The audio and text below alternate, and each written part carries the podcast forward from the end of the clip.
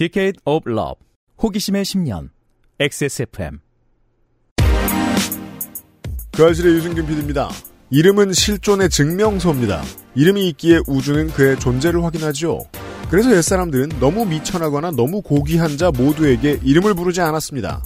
플레인스케이프 토먼트의 주인공인 아예 극중 이름이 이름 없는 자인 존재는 어떨까요? 디지털 노마드의 시대, 이름의 존재와 관계를 반추해보는 24년 2월 네 번째 금요일에 그것은 알기 싫답니다.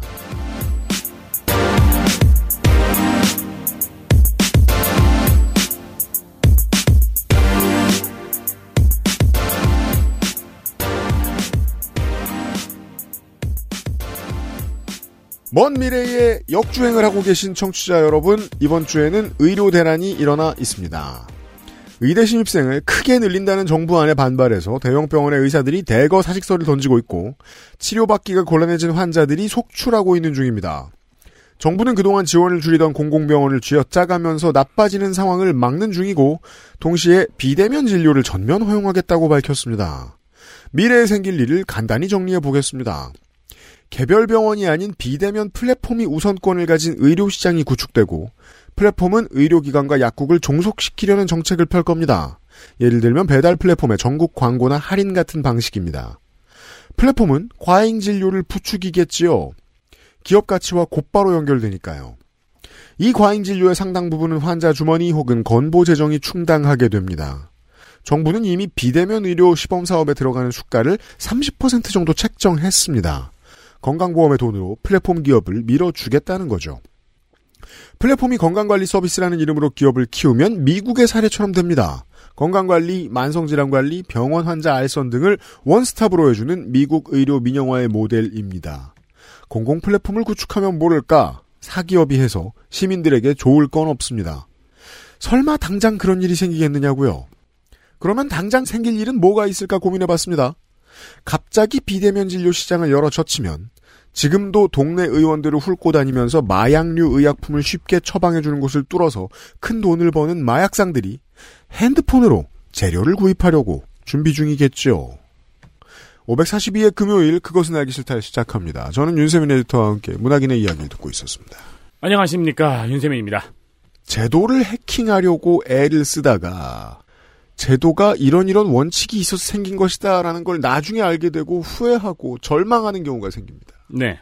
이름 없는 자와 애인이 그렇습니다. 우리도 가끔씩 뭐 컴퓨터 파일을 열 때나 음. 엑셀 함수를 볼 때나 이런 경우가 있죠. 이걸 내가 옛날에 왜 이렇게 했지? 음. 옛날에 바보였나? 하고 바꿔봐요. 그리고 한 두 시간 있다 깨닫죠. 아, 그때 내가 맞았구나. 죽음과 존재를 분리하려 들었다가 죽음이 없어지지 않는다는 사실을 개발 이후에 깨닫습니다. 그렇죠. 그 세상이 망해요. 네. 그래서 주석이 중요합니다. 문학인이 있습니다. 안녕하십니까 유경학입니다. 주석을 달아도 주석을 안 보게 되는 게 또 인생이고. 음, 맞아요. 그래서 그 유명한 멘트가 나오는 거죠. 인간의 욕심 끝이 없고 음, 같은 실수를 같은 반복한다. 실수를 반복하죠. 미주에 빽빽하게 적어놨다가 음. 미주를 안 봤어요. 아, 좀 가까운데 각주로 바꿨어요. 각주는 봅니까? 안 봐요. 봅니다. 네. 그 각주를 의심하죠. 똑같은 실수를 반복하고 반복할 때마다 죽고 죽은 다음에 살아서도 반복하는 어떤 존재에 대한 이야기를 듣고 있었습니다. 잠시 후에 문학 이야기를 이어가겠습니다. 그것은 알기 싫다는 용산의 아는 가게 컴스테이션 남해에서 온 바다보물 바보상회 고전의 재발견 평산네이처 진경욱 혈당에도 다이어트에도 로아스의 혈당 그리고 다이어트에서 도와주고 있습니다. XSFM입니다. 혼술 세트로 부담 없이 간편하게 맥주만 있으면 뭐해? 술안주는 바보상회. 순행은 커스터마이징에 따라 효율 차이가 큽니다. 컴스테이션에 문의하십시오. 주식회사 컴스테이션. 건강기능식품 광고입니다. 식후 혈당 억제에 도움을 줄 수 있고 하루 영양성분 기준치 2배의 비타민 B까지 챙겨주는 이젠 챙겨 먹자 로아스의 혈당 그리고 다이어트 제조원 우리바이오 유통판매원 로아셀 바이오팜 혈당 그리고 다이어트 XS몰에 있습니다. 고혈당은 이제 passive skill입니다. 관리만이 살 길이죠. 설날에 불티나게 팔린 걸 보니 우리 모두의 고민은 크게 다르지 않는 듯합니다. 감사합니다. 인류는 인간에게서 혈당이라는 존재를 지우고 싶어 하지만 그럴 수 없습니다. 이게 최근에 많이 바뀐 게 예전에는 이제 당뇨 음. 있는 사람들이 체크를 했는데 요새는 이게 다이어트랑 연관이 되더라고요. 그래서 네. 그 연속 혈당 측정기 그렇죠. 피부에 붙이는 게 일반인들이 그냥 자기 식습관 체크하려고 쓰더라고요. 음. 아주 대중적인 물건이 됐습니다. 예. 식후 혈당 상승 억제에 도움을 줄 수 있는 바나바 잎 추출물. 네, 요즘 여기저기서 많이 쓰입니다. 뭐 여기저기서 많이 쓰이는 기능성 원료입니다. 그리고 탄수화물이 지방으로 합성되는 것을 억제하는 가르시니아 캄보지아 추출물 역시 기능성 원료이고요. 식약처가 권고한 1일 영양 성분 분석 기준치의 두 배를 담은 비타민 B군 3종도 포함이 되어 있습니다. 이 꼼꼼한 원료들을 잘 버무린 노아소엘의 노하우가 담겨 있습니다. 2개월 이상 복용 시 그 도움의 깊이가 깊어진다고 하네요. 유산소 운동을 열심히 하려고 애쓰시는 분들에게 도움을 드릴 수 있습니다. 있습니다. 액세스몰에서 로아스웰 혈당 그리고 다이어트 만나보실 수 있습니다. 이걸 드신다고 운동을 안 해도 되는 건 아닐 겁니다. 세상 그런 건 없습니다. 없습니다. 뭐 휴테니스 선수들 대회 직전에는 그런 거 먹으면 안 된다고 하고 보통 이제 평상시에 커팅을 할 때 커팅제라고 부르는 흔히 부르는 것들 뭐 녹차 추출물 많이 네네. 그 고카페인은 이제 에너지 음료 고카페인하고 다르게 사람 되게 기분 나쁘게 하고 우울하게 하고 음. 이런 부작용들이 있다고 음. 해요. 그래서 짜증 나고. 어릴 때 이제 가수 지망생들 제 친구들 보면 이제 일찍 죽는 약을 먹고 뛴다 이런 식으로 음. 표현하는데 그 음. 일찍 죽는 약들 중에는 선수용 커팅제들이 어. 있거든요. 물론 본인 몸에서 보고 이제 판단하시는 거지만 인체에 해롭지 않다는 거를 판단을 받았으니까 판매할 거 아닙니까? 음. 그럼에도 불구하고 몸에 안 맞는 사람들은 정말 많습니다. 과격한 방법 쓰지 마시고. 마시고 어, 다이어트는 그 자체로 사람을 날카롭게 만들어요. 맞아요. 저 한참 다이어트 할 때, 저 회사 다닐 때, 네. 우리 팀원들이 음. 하루 면담을 했어요, 저한테. 음. 다이어트를 안 했으면 좋겠다. 아 좋습니다. 네. 네. 부르면 팀장님은 왜? 뭐 성질 내고. 저는 그죠. 지구가 멸망하지 않는 게 너무 미웠어요. 왜요? 다이어트 할 때. 아, 그쵸, 그쵸, 그쵸. 사람들이 졸리긴 하지만 회의는 밥 먹고 하는 게 제일 좋습니다. 그래 안 싸웁니다. 아 너그러워서. 네. 근데 너무 졸려요. 만약에 여러분이 식곤증이 너무 심하다. 음. 그렇다면은 이 혈당 그리고 다이어트와 별개로 네. 혈당을 한번 체크해 보십시오. 혈당 스파이크 확률이 높죠. 네, 당뇨의 전조 증상일 수 있습니다. 체중 조절은 천천히 하셔야 됩니다.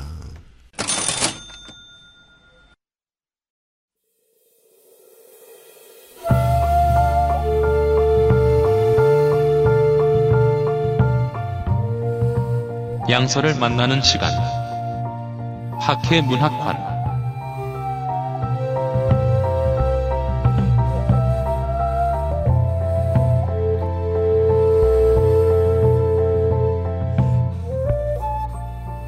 플레인스케이프 토먼트를 다루는 2024년 신춘문예 시간입니다. 스토리를 꽤 많이 봤습니다. 네. 야, 이 얘기를 팟캐스트에서 할 줄은 몰랐어요. 이, 오래된 게임이고, 굉장히 관념적이고, 그러니까요. 어려운 얘기죠. 아, 음. 어제 들어가기 전에 네. 그 얘기 할 걸 미리. 뭐요? 제가 플레이해봤던 경험에 의해서. 예. 여러분 처음에 들어갈 때 지능과 지혜를 만땅 채워놓고 들어가십시오. 아, 원래 이쪽 게임은 다 그래요. 다른 거 필요 없습니다. 네. 그러니까 이게 이제 보통의 RPG 게임을 비디오 게임을 생각하면서 플레이한 분들이 여기에 실망하죠. 책이나 읽었구만. 네. 사실상 비주얼 노벨에 가깝죠. 음. 싸움은 죽으면서 계속 하면 돼요. 네. 근데 얼마나 많은 이야기를 듣고 얼마나 많이 이해내느냐가 이 게임을 풀어가는 거의 전부인데 힘을 세게 해봤자 소용이 없습니다. 지능과 지혜가 무조건 높아야 됩니다. 제가 그래서 디스코 엘리시움을 플레이했던 기억에 따라서 이게 이해가 되더라고요. 음. 디스코 엘리시움은 플레인스케이프 토먼트에서 전투를 아예 빼놓은 거예요. 네. 고전적인 게임 플레이하는 능력이 하나도 필요 없단 말이에요. 음, 그쵸. 플레인스케이프 토먼트에서는 99 정도의 visual novel이 있으면 1 정도 전투를 해야 되거든요. 디스코 엘리시움에서는 아예 없거든요. 자, 지능을 높게 해서 들어가세요. 처음에 시작할 때. 디스코 엘리시움 때도 제가 그 얘기했잖아요. 백과사전부터 키고 들어가는 거예요. 이런 음. 게임 하려면. 네. 그런 게 재밌습니다. 음. 지난 시간에 우리는 초월자라는 존재를 만난 데까지 얘기를, 아, 만나러 간다까지 얘기를 했었죠. 그렇습니다. 레벌이라는 전 연인이 정말 불사를 만들어주기 위해 시도를 했다가 실험실이 오류가 났고, 그래서 원래는 죽음과 붙어 있어야 되는 존재가 죽음과 떨어져 버렸고, 음. 그로부터 나오는 오류가 있었다. 네. 그래서 이 오류를 확인하기 위해서 숨어버린 초월자를 찾기 시작을 했고, 그래서 이 초월자가 어디 숨었나를 탐색하기 시작한 게 이제 오늘 이야기가 들어가는 부분인 거죠. 완전히 숨었다 그랬잖아요. 네. 그래서 이제 등장 밑이 어둡다고 해야 되나? 예, 약간 스포가 될 수 있는데, 음.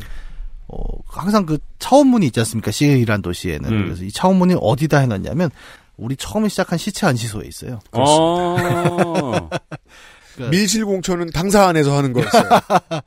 이제 그거를 이제 뒤늦게 깨닫고 열로 들어가는 거야. 이제 그 들어간 재료들을 찾기 시작을 하고 들어가 보면은 후회의 요새라고 해서 그 초월자가 혹시 여길 뚫고 들어오면 어떡할까를 고민해서 막 온갖 장치들을 해놓고 적들을 음. 막 세팅을 해놓습니다.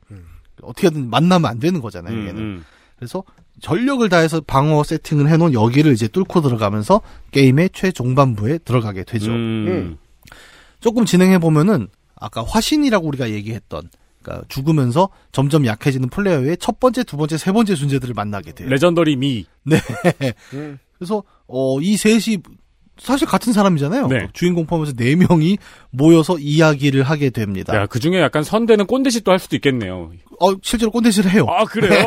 야, 임마, 또 다른 늘, 젊은 나야. 예, 예, 그 얘기를 합니다. 네가 뭘 몰라서 그러는데 나 때는 임마. 그래서 첫 번째로 생겨난 첫 번째 화신 얘는 어떻게 보면 이런 영생을 얻기 전에 그 존재죠. 아, 죽음만 빠진. 킹왕짱이었던. 예 예 예. 정말 킹왕 짱인데 아, 킹왕짱 너무, 너무 옛날 말이다. 그렇죠. 예, 그래서 이제 중간에 두 번째 세 번째 애들이 저지른 죄를 막 듣잖아요. 네. 첫 번째 이제 선한 화신인데 다 들으면서 아 그래 나쁜 짓을 많이 했네. 근데 야 내가 원래 갖고 있던 죄에 비하면 발끝에 때도 안 된다. 어. 그러니까 얘는 계속 속죄하려고 합니다. 음. 그래서 선한 화신인 거예요. 음. 그래서 내가 그 속죄를 위해서 찾아간 거였다 원래. 근데 오히려 이렇게 계속 더 많은 무고한 죽음을 만들고 그래서 나는 지금 너무 절망적이다 막 이런 얘기를 아, 해요. 꼰대짓 할만 하네. 예, 예. 그두 번째가 웃긴 거예요. 뭐 네가 죄를 졌어? 야, 나 때 내가 지은 죄는 말이야. 아니, 근데 첫 번째 애는 예. 속죄를 하고 싶어 했잖아요. 그렇죠. 예. 그래서 영생을 얻었는데 이 부활한 놈들이 죄를 더 짓고 앉았고 자랑하고 앉았으니까. 예, 기가 막힌 거죠. 예. 예. 이제 두 번째로 나온 화신이 실용적인 화신이라는 이름을 갖고 있는데 뭐 선한 화신보단 강력하진 않겠죠 두 음. 번째니까. 근데 사실상 내가 플레이하면서 만났던 모든 난관과 함정을 다 이 자식이 만들어 놓습니다. 음.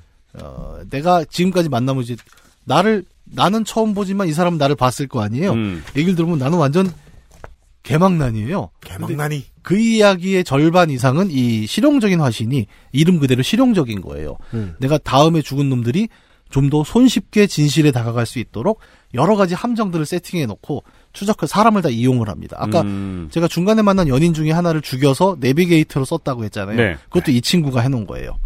그래갖고 후회 요새 들어가는 길에 가이드로 서 있습니다. 이쪽으로 가시면 됩니다. 그렇죠. 어. 그러니까 온갖 나쁜 짓을 얘가 다 해놓은 거예요.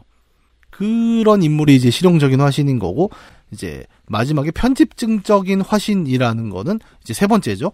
얘는 어떠냐면 자- 자꾸 자기가 죽어도 살아난다는 사실을 깨닫잖아요. 세 번째 정도 되면. 음. 근데 이 사실 자체를 혐오하기 시작을 해요. 음. 계속 살아나서 그 나라는 존재가 죽었는데 또 살아나갖고 또 뭔가를 자꾸 하는 것 자체가 싫은 거예요. 음. 그래서 아예 어, 다시 살아난 내가 그냥 이 모든 사태를 잊고 그냥 살았으면 좋겠다라는 그냥 입장에서 모르는 채로 존재하기만 해라. 예. 그래서 얘는 찾아갈 수 있는 두 번째 실용적인 화신이 만든 증거를 또 다 지우고 있습니다. 어. 그래서 어, 절대 얘가 일로 못 오게 해. 여기에 완전 집착을 해서 이제 편집증적인 화신이 돼버리는 거죠. 음. 그래서 이 셋이 되게 재밌는 게 한 사람이잖아요. 완전 다른 입장들을 갖고 있는 거예요. 그러니까 그냥 죽었다 살아났을 뿐인데. 음. 그리고 이 셋을 다 만나서 이야기를 해보면서 종합적으로 이야기가 완성이 되는 거죠. 그래서 전체적인 이야기를 여기서 이제 종합을 해보면 이렇습니다. 주인공은 원래 용병이었는데 이 Outer Plane이라는 세계에는 아주 거대한 그러니까 Blood War 피의 전쟁이라고 부르는 언제 시작됐는지도 모르고 왜 싸우는지도 모르고 끝나지도 않는 영원한 전쟁이 하나 있어요. 어, 네. 이것도 되게 익숙하죠 우리가 대중문화에서 저기 발할라 같기도 하고. 발할라죠. 네. 그러니까 그냥 아무런 이유도 없이 살아나서 음. 또 싸우고 죽고 또 싸우고 죽고 그리고 요게 디아블로 4에도 나오죠. 천상과 악마의 영원한 전쟁. 음. 되게 많이 인용되는 어떤 지점인데 그걸 이제 타나리와 바테주의 전쟁이라고 표현을 하고 있는 거죠. 여기에 주인공 용병으로 싸우고 있었던 거예요. 네. 근데 이 게임 시작부터 끝까지 절대 밝히지 않는 그 거대한 죄를 아마 이 과정에서 지은 것 같아요. 음. 뭔가 대학살을 했거나 뭔가 그런 일이 있었죠. 왜냐면 주인공이 여기서 워낙 킹왕짱이었거든요. 네. 이 용병 자체가. 근데 그런 거대한 죄를 이제 지었기 때문에 나는 속죄를 해야 한다. 뭐 이런 표현을 하면서 이 사단으로 들어오게 된 건데 그 사실을 다 알게 되면서 주인공은 이제 세 명의 화신을 만났잖아요. 그러면 여기서 다 합쳐지자라고 결심을 합니다. 그래서 선한 씨는 그래요. 어, 당연히 합쳐야지. 우리가 초월자를 무찌르고 다시 원래로 돌아가야 되니까. 그래서 그냥 자연스럽게 합쳐줍니다. 네. 근데 두 번째, 세 번째는 짜증을 내요. 세 번째는 뭐 뻔하잖아요. 아니, 나는 그렇게 가고 싶지 않아. 그냥 계속 얘, 살아난 너는 그냥 너대로 살아. 이렇게 하는 게 싫어. 그래서 거부하고. 그죠. 공천권을 네가 갖겠다고? 그리고 그 실용적인 화신도 그 입장이 아닌 거예요. 그래서 어 아까 얘기한 그 지능과 지혜가 높아야 된다는 게 여기서 얘들을 설득하기 위해서 아 설득을 해야 되는구나. 예 지능과 지혜가 굉장히 높아야 됩니다. 점점 지문 선택지가 늘어납니다. 예. 이때부터. 그리고 이때 플레이어가 어, 원래 플레이어가 얼마나 강했는지를 좀 알 수 있게 되는 게 합쳐지잖아요. 음. 그러면 경험치가 들어오지 않습니까? 네. 어지간한 전투로 들어올 수 없는 경험치들이 들어옵니다. 어. 그러면서 레벨업을 하면은 이 수치가 올라가는 게 어마어마하게 올라가요. 각성 같은 느낌의 예. 보통 Dungeon and Dragon에서 이제 뭐 체력, 힘, 지능 이런 게 20이 넘어가면은 거의 킹왕짱적인 존재인데 훌륭함. 아주 훌륭함. 얘 막 24, 25 막 쭉쭉 올라갑니다. 어. 그러니까 아 도대체 이 필멸자는 얼마나 강력한 존재였던가를 이때 깨닫는 거죠. 그러면서 우리가 이 RPG 게임을 하다 보면 되게 놀라운 경험을 하나 하게 되는데 네. 보통은 RPG 게임은 레벨 1 약한 데서 시작해서 음. 점점 강해지거든요. 게임이 그래야 재밌죠. 네. 점점 강해야 되는데 얘는 거꾸로 온 거예요. 음. 원래 킹왕짱인 존재가 자기를 다 까먹었다가 네. 합쳐지면서 점점 강해지는 어떤 그 거꾸로 된 장면을 보게 됩니다. 도, 도신 그렇죠. 같네요. 예예 예 예. 처음 시작할 때 내 레벨이 왜 이 정도였는지를 이해하게 됩니다. 그렇죠. 원래는 킹왕짱이었는데 왜 이렇게 시작됐는가 음. 여기서 좀 깨달음이 오게 되는 거죠. 그리고 정말 킹왕짱이 된 주인공이 마지막으로 자신의 죽음과 합쳐지기 위해서 후회 요새 안에 들어가서 이제 초월자와 대면하게 되는 게 게임의 엔딩이에요. 아.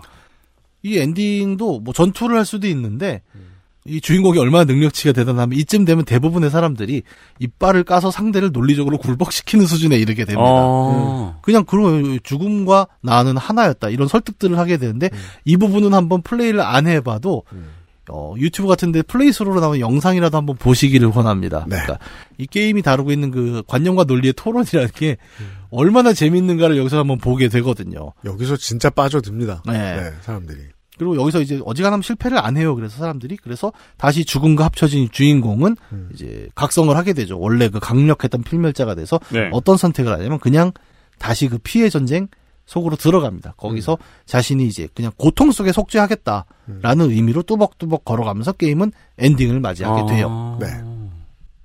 이 과정까지가 이제 Torment의 가장 기본적인 스토리. 제가 다 깎아냈거든요, 지금. 맞아요. 네, 스토리 커팅제를 먹어가면서 지금 정말 쭉쭉쭉 깎아낸 아주 뼈대만 남은 이야기입니다. 그죠. 이게 그 같이 도와주는 저 sub unit들 스토리를 말할 필요도 없고. 네. 네. 가장 중요한 주제를 말하기 위한 스토리만 들려드렸습니다. 네. XSFM입니다. 건강기능식품 광고입니다. 식전에 로아스엘 혈당 그리고 다이어트를 드셔보세요. 바나바잎 추출물이 식후 혈당 억제에 도움을 줄 수 있고 가르시니아 캄보지아 추출물은 탄수화물의 지방 합성을 억제해서 체지방 감소에 도움을 줄 수 있어요. 이젠 챙겨 먹자. 로아스엘 혈당 그리고 다이어트. 제조원 우리바이오 유통판매원 로아스엘 바이오팜. 정제수를 넣지 않고 엄선된 원료 그대로 만들었습니다. 대량 생산하지 않고 항아리에서 120시간 중탕했습니다. 고전의 재발견 진경옥 평산네이처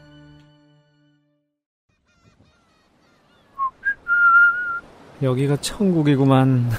바닷소리 좋고. 아, 시원하다. 어디? 음, 맛 좋다. 여보, 지금 거실에서 뭐 해? 바다, 그리고 술. 맥주만 있으면 뭐 해? 술안주는 바보상회. 바보상회! 이 비가 그치고 나면은 이제 봄이 오겠죠. 아, 난 너를 찾아 떠나갈 거야 가지고. 그렇죠. 너를 찾아 떠나가야지 이제 뭐 나를 찾아 떠나가는 것처럼. 네. 나들이 계획을 세우는 분들도 많을 터입니다. 바보상에 소풍 패키지 하나 들고 가면 아주 든든합니다. 이름 없는 자도 이 정도는 필요해요. 그럼요. 네. 오징어, 아기꼬리, 가문어 등 죽음과 합쳐진 수많은 해산물들이 16종의 대용량 혼술 세트를 필두로 타노스 세트, 기본 세트 등 다양한 세트가 구성이 되어 있습니다. 그렇습니다. 말린 크툴루. 그렇죠. 죽음과 합쳐진 크툴루죠.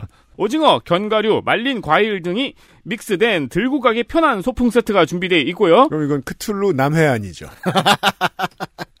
겨울용 캠핑 장비가 딱히 없으신 분들은 겨우내 캠핑 장비가 썩고 있었을 거예요. 음. 이제 슬슬 꺼내가지고 또 캠핑장 예약을 하셔야죠. 그럼요. 그러기 위한 세트가 다량 준비되어 있습니다.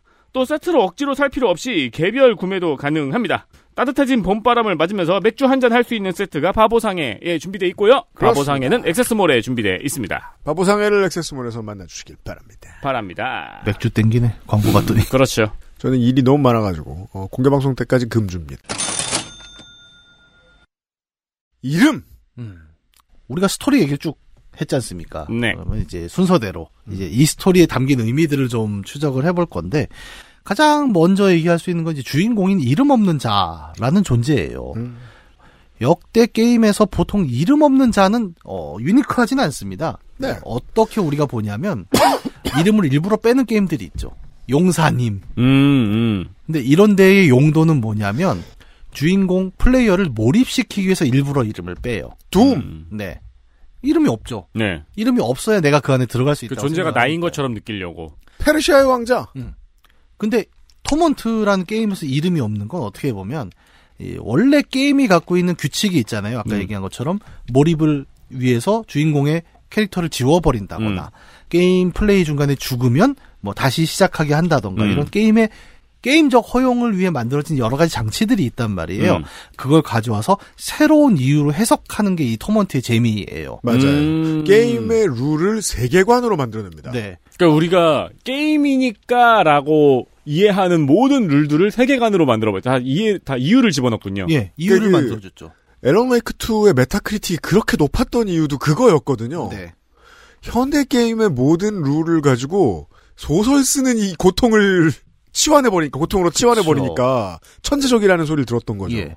뭐 문학이든 예술이든 결국은 은유와 비유의 매체죠. 네. 그러니까 얼마나 설득력 있고 매끄럽게 이 얘기를 갖다 붙일 수 있느냐인데 토먼트의 의미는 저는 그게 크다고 봐요. 우리가 게임적으로 어 이래 게임이니까 이런 거 아니야? 게다가 매우 그럴 듯한 이유를 붙이게 되는데 그 중에 대표적인 게 이름 없는 자라는 것을 아예 주인공으로 상정을 해버린 거죠. 음, 그래서 이 세계관 앞에서 얘기했던 우리가 관념계라는 세계관은 이 이름 없는 자를 설명하는데 매우 중요한 역할을 합니다. 네. 뭐랄까요? 주인공이 그 죽음으로부터 분리가 돼서 오류가 됐다고 제가 설명을 했지 않습니까? 음. 네. 이름이 없잖아요. 음. 근데 여기는 관념계니까 이름이 없으면 존재가 없는 거예요. 그래서 다원 우주의 대법칙 중에 하나가 정의의 심판이 있었죠. 음. 나쁜 짓을 했잖아, 이 자식이. 그러면 네. 심판을 받아야 되는데 다원 우주의 인과율이 심판의 대상이 누군지를 못 찾는 상태가 됩니다. 피고가 없어요. 네. 존재가 도망갔거든요. 네. 그래서 얘는 심판을 안 받는 겁니다. 응. 그렇죠. 초월자도 그걸 아니까 계속 도망 다니는 거죠. 판사랑 검사가 출근했다가 뒷머리를 긁적이고 들어가요. 예. 음. 근데 주인공은 뭐 결과적에서 우리가 더 얘기하겠지만 그 심판으로 들어가기로 한 거잖아요. 음. 다시 초월자랑 합쳐졌다는 건. 그러니까 이 모순 상태를 해결하는 것이 굉장히 중요하다라는 얘기를 하는데 이 얘기를 하다 보면 이제 한 가지 떠오르는 철학적 논쟁으로는 중세 스콜라 철학에서 이른바 보편 논쟁이라고 얘기했던 유명론과 실제론의 이야기가 좀 떠오릅니다. 중세 철학. 예. 이거는 뭐 복잡하지만 또 쉽게 얘기를 하자면 그거예요. 아, 이렇게 설명해 볼까요? 플라톤과 아리스토텔레스가 어떻게 보면 이제 서구 철학에서 가장 중심이 되는 인물들이잖아요. 네. 음. 근데 플라톤의 얘기를 압축적으로 얘기하면 그렇습니다. 그러니까 원본이 되는 뭐가 항상 있어요. 음. 이데아라고 하죠. 음. 우리가 삼각형을 그렸다면 얘는 진짜 삼각형이 아니죠. 음. 삼각형이라는 이데아를 시각적으로 가장 그럴듯하게 묘사한 게 우리가 보는 삼각형인 그리고 거죠. 어딘가에는 완벽한 삼각형이란 삼각형이 존재한다. 예. 음. 근데 아리스토텔레스는 그게 아니잖아요. 음. 네. 아니 삼각형이 삼각형이지 뭔 소리야. 그죠. 이제 그 둘의 대립이 있었는데 중세 스콜라 철학의 보편 논쟁에 오면 이게 유명론과 실제론이라는 개념으로 옵니다. 네. 유명- 수도원의 논쟁이죠. 네.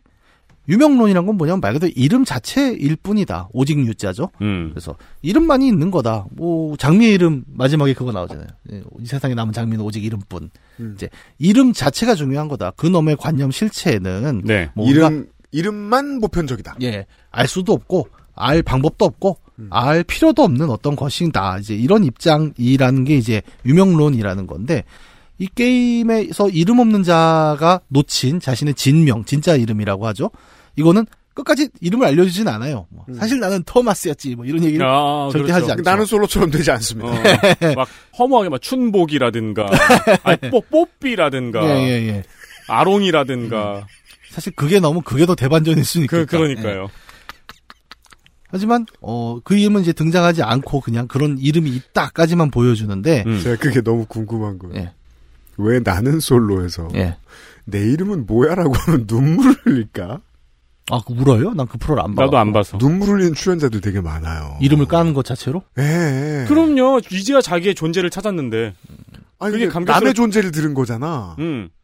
그게 왜 눈물이 나는 걸까? 창피할 수도 있지. 그런가? 사실 뽀삐, 근데 뽀삐면 울면 안 되고, 내가 뽀삐 새끼와 연애를 하게 되다니.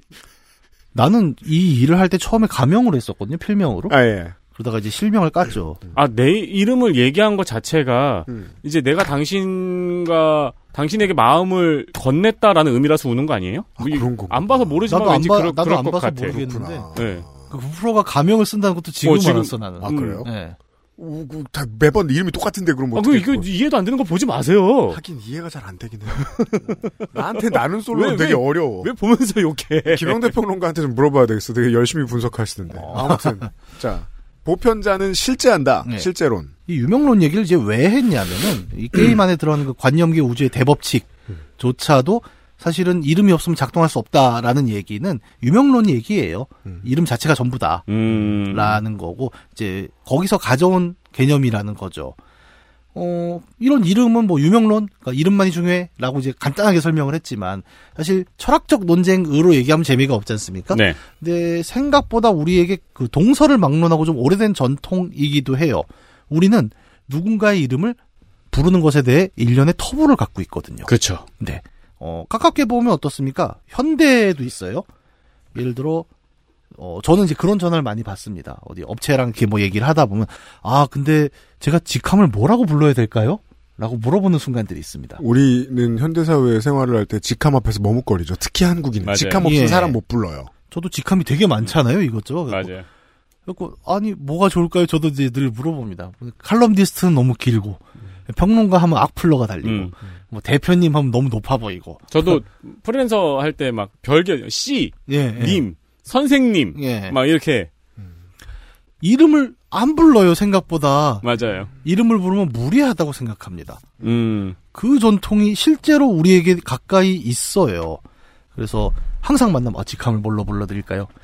대표적으로 저는 그 알실에 나오지만 문학인이라고 불립니다. 맞아요. 이것도 되게 재밌는 거죠. 네. 이름을 부르는 게 뭐 우리 천대하는 건 아니잖아요. 근데 어 이름을 부르는 것보단 이거 닉네임을 부르는 게 훨씬 낫다는 인식이 있죠, 사실. 음. 이게 그러면 요즘만 있느냐? 아니요, 되게 오래됐죠. 생각해 보면. 그러니까 그래서 우리 방송의 세계관은 출연자들의 보편적 존재를 바꿔놓죠. 내가 왜 문학이냐? 나는 진짜 아직도 이해가 안 돼. 왜냐면은 우리 PD님이 그 작가님의 존재를 새로 규정하기 위해서. 그러니까. 네. 그렇죠. 예, 나는 원래 이름 없는 자였는데 그렇죠. 문학인이 된 거야. 죽음과 분리해놨어요. 예. 죽고 싶다. 네. 이경혁을 찾으면 우리 방송 안 나올까봐. 그럼 죽으러 갈 거 아니야. 진명을 부르는 거는 한편으로는 무례한 일이기도 하고 또 전통, 그러니까 근데 이전의 시대에는 일종의 주술적인 행위이기도 했어요. 이름을 부른다는 게. 그 어, 대학생 때 봤던 논문 중에 이제 사도세자가 사망한 이후에 궁궐의 언어 형태가 바뀐 걸 음. 연구하는 논문이 예. 있었어요. 예. 다는 기억이 안 나는데 이제 뒤주라는 말을 아무도 못 쓰게 된 거죠. 그래서 뒤질라고가 된 건가? 그런가? 뒤질라고. 그래서 그때부터 궁이나 이제 성 안에서는 일물 음. 하나의 물체 뒤주를 일물이라고 불렀대요. 아. 어, Thing! 예. 뒤주라는 말을 입에 올리는 올리면 안 돼서. 이름 없는 가구. 그렇죠. 왜냐면 그거는 왕자가 죽은 nameless furniture. 그 옛날 Winamp에서 네. 도구 모음의 이름을 짓기 귀찮아가지고 개발자가 그걸 Thinger라고 불렀어요. 어. 저는 되게 기가 막힌 명명이라고 생각했거든요. 네. 마치 Doom에서 제일 센 총을 BFG 연락 큰 총이라고 네, 부르는 거하고 비슷하게 음, 어, 그런 것도 있구나.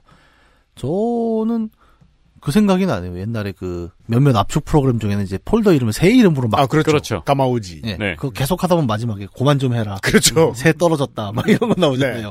이름을 짓는 건 뭐 어려운 일이기도 하고 음. 또 잠깐 셌지만 우리는 그 생각을 하고 있어요. 아주 옛날부터 이름을 부른다는 거는 무리하거나 위험한 뭔가였다라고 생각을 했는데 혹은 그렇죠. 친밀하거나. 예.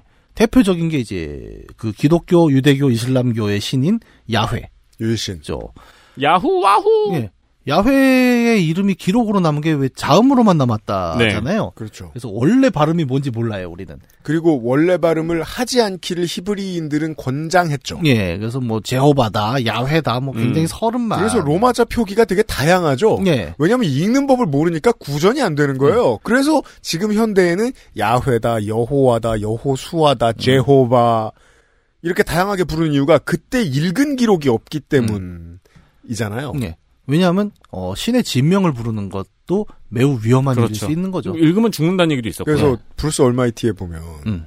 브루스가 신이 된 다음에 그 사람들 소원 들- 보려고 들어가는 포털 이름이 야훼잖아요. 아 그래요? 거기 들어가면 야훼 네. 이 노래가 나와요. 소리 나잖아요. 근데 그럴 수 있는 이유는 뭐? 지가 야훼니까 아. 이름이 나와도 되는 거죠. 음. 하여튼 네. 되게 오래됐습니다, 이 얘기는. 신의 이름은 못 부릅니다. 네. 동아시아에 오면은 황제와 왕의 이름을 절대 부르지 못하게 하죠. 나라님 이름을 지을 때도 어려운 한자를 쓰죠. 일부러. 왜냐하면 어, 내가 이름을 이렇게 갖고 있으면 이름이 뭐 뻔한 이름이에요. 그렇죠. 그러면 동아시아 문화에서는 피휘라는 게 있습니다. 네. 그러니까 임금이나 황제의 이름을 문서에 쓸 수가 없어요. 그렇죠. 음. 어디 감히. 근데 이게 실용적인 영역으로 오면 예를 들어 내가 이름이 김문서예요. 아니 음. 김결재라고 합시다. 음. 그럼 결제를 못 하는 거야. 그렇죠. 그러니까 아, 사람들이 안 쓰는 단어를 어떻게든 찾아서 그걸로 이름을 짓자. 그리고 그래야 사람들이 피휘할 때 편하다. 이런 게 있습니다. 이름이 뭐 이미 해가지고 쌀미자 그럼 큰일 나는 거예요. 큰일 납니다. 이제 쌀 얘기를 못 해요. 그렇죠. 쌀집들 다 망하고 네. 쌀 펀드 다 망하면 그러니까 아무도 아무도 안 쓸 것 같은 한자를 써야 되는 거죠. 네, 이제 그러다가 이제 그 한자 뜨면 이제 난리 나겠죠. 아 그렇죠. 그런 맥락이 그 동서에 다 걸쳐 있어요. 생각보다 이게 우리 아까 우리 그 얘기도 했잖아요. 우리도 이름을 서로 안 부른다니까요. 음. 굉장히 오래된 개념이고 또 그 뭡니까? 왜 중국, 한국 같은 데는 호와 자를 쓰지 않습니까? 음 그렇죠. 예, 그게 되게 재밌어요. 그러니까 이름을 날 때 지어주잖아요. 음. 하지만 그 이름을 함부로 쓰지 않는 거예요. 그러니까 이것도 재밌어요. 그러니까 태어났을 때의 존재는 사회적으로는 사람이 아닙니다. 이름을 지어주고 그 이름으로 불리는 관계 안에 들어왔을 때부터가 사람인 거예요. 음. 그렇죠. 근데 그 이름 자체는 보호해두고 이 이름 대신 쓸 수 있는 다른 이름을 하나 더 씌우는 게 호와 자와 아명 이런 거죠. 음. 그래서 이름이란 건 매우 신성한 거예요.